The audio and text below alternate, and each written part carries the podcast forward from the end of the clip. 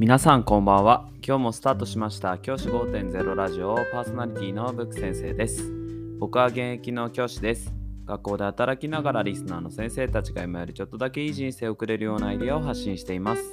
より良い授業学級経営働き方同僚保護者児童生徒との人間関係お金のことなど聞かないよりは聞いた方がいい内容を毎朝6時に休みの日は夜に放送しています。通勤の後から10分間聞き流すだけでも役立つ内容です。一人でも多くのリスナーの先生たちと一緒に良い教師人生を送ることが目的のラジオです。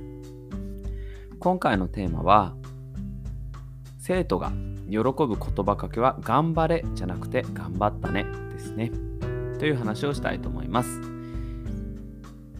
このラジオですね、今日のテーマは、児童生徒への言葉かけについてです。端的に申し上げると、頑張ったねって言ってあげてほしいんです。このね、頑張ったねっていう言葉がマジックワードで、こういった言葉が生徒と、児童生徒との関係性づくりにすごく重要になってきます。よく学校で聞かれるのは頑張りなさい。これ頑張り、頑張りましょうっていう言葉をよく聞きます。ただですね、僕この言葉かけはそんなに使いません。この言葉かけを使って効果が出ると思えることがあまりないからです。意外と子供たちは頑張っている。自分たちは頑張っているっていうふうに認識しています。実際問題、子供たち、この忙しい日々、僕子供たちってすごい忙しいと思ってるんですね。多忙な日々を送ってると思ってるんですけど、その忙しい中で頑張ってる子たちがたくさんいるんですよね。例えば習い事。塾に行ってる子もかなりたくさんいます。ピアノや水泳、そういったものを習ってる子もたくさんいます。日々、学校以外のところで頑張ってる子がたくさんいます。もちろん学校の中でも授業以外に部活動であったりとか、あとは委員会活動とか、そういったところで頑張ってる子もたくさんいます。それを分かって、分かっていれば、理解していれば、頑張りなさいって結構使いづらい言葉になるんじゃないかなって思うんです。僕は頑張ってるね、頑張ったね、この過去形であったりとか、今やってることを認めてあげる。こういった言葉かけの方が大事なんじゃないかなって思っています。僕が最近退治した、僕が最近こう相談を受けた子供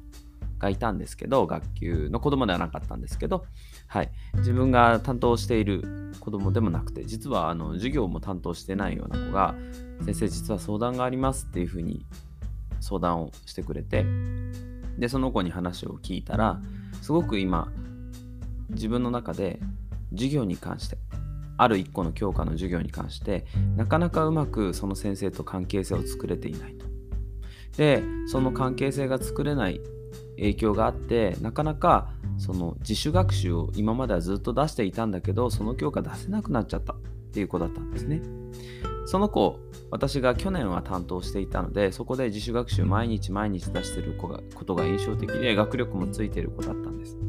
で、そんな子が出せなくなったと。10月に入って出せなくなってしまったっていうことを相談してくれました。で、そこでいろんな事情を聞いていくと、やっぱりその先生との関係性がうまく作れていないっていうことだったんですね。で、そこで僕はどういうふうに言葉をかけしたかっていうと、頑張りなよ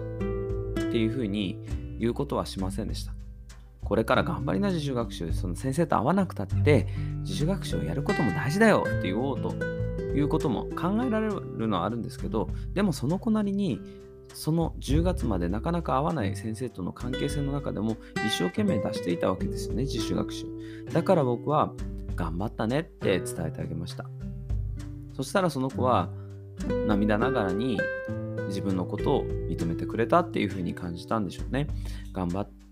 その涙ながらに私でももっと頑張りたいですって自分から言いました。それでいいんじゃないかなって思うんです自分の中で頑張りたいって思いを引き出してあげるには、やっぱり一度認めてあげないといけないんだと思うんですよ。頑張りなさいって言われたら、頑張ってるよって答えが返ってくるけど、頑張ってるねって言うと、もっと頑張りたいって言葉が返ってくる。これがやっぱり人間の心理なんじゃないかなって思。僕たちはこういった頑張りたいっていう思いをつけてあげなきゃいけないと思うんです。だから認めてあげること、まずそこが大事になると思います。一生懸命頑張っている子が本当にたくさんいます。そんな子たちに頑張ってるねって言葉をかけるのはもっと頑張れって言われてるような気持ちがしてなかなかに酷だと思います逆に頑張ったねって伝えてあげることそれが生徒との関係性づくりもそうですし生徒がモチベーションを上げていく大きな要素になるんじゃないかなって思います。なので先生方もしそういったなんかこう相談を受けた時には頑張ったね頑張ってるねって伝えてあげることこれ大事なことだと思います。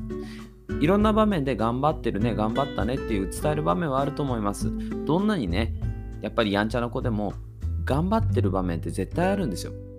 大事なことは私たちが色眼鏡をつけずにそういった頑張った場面頑張ってる場面を見とってあげることそこだと思います。じゃあ今日はこの辺で起立で着席。さよならまた明日。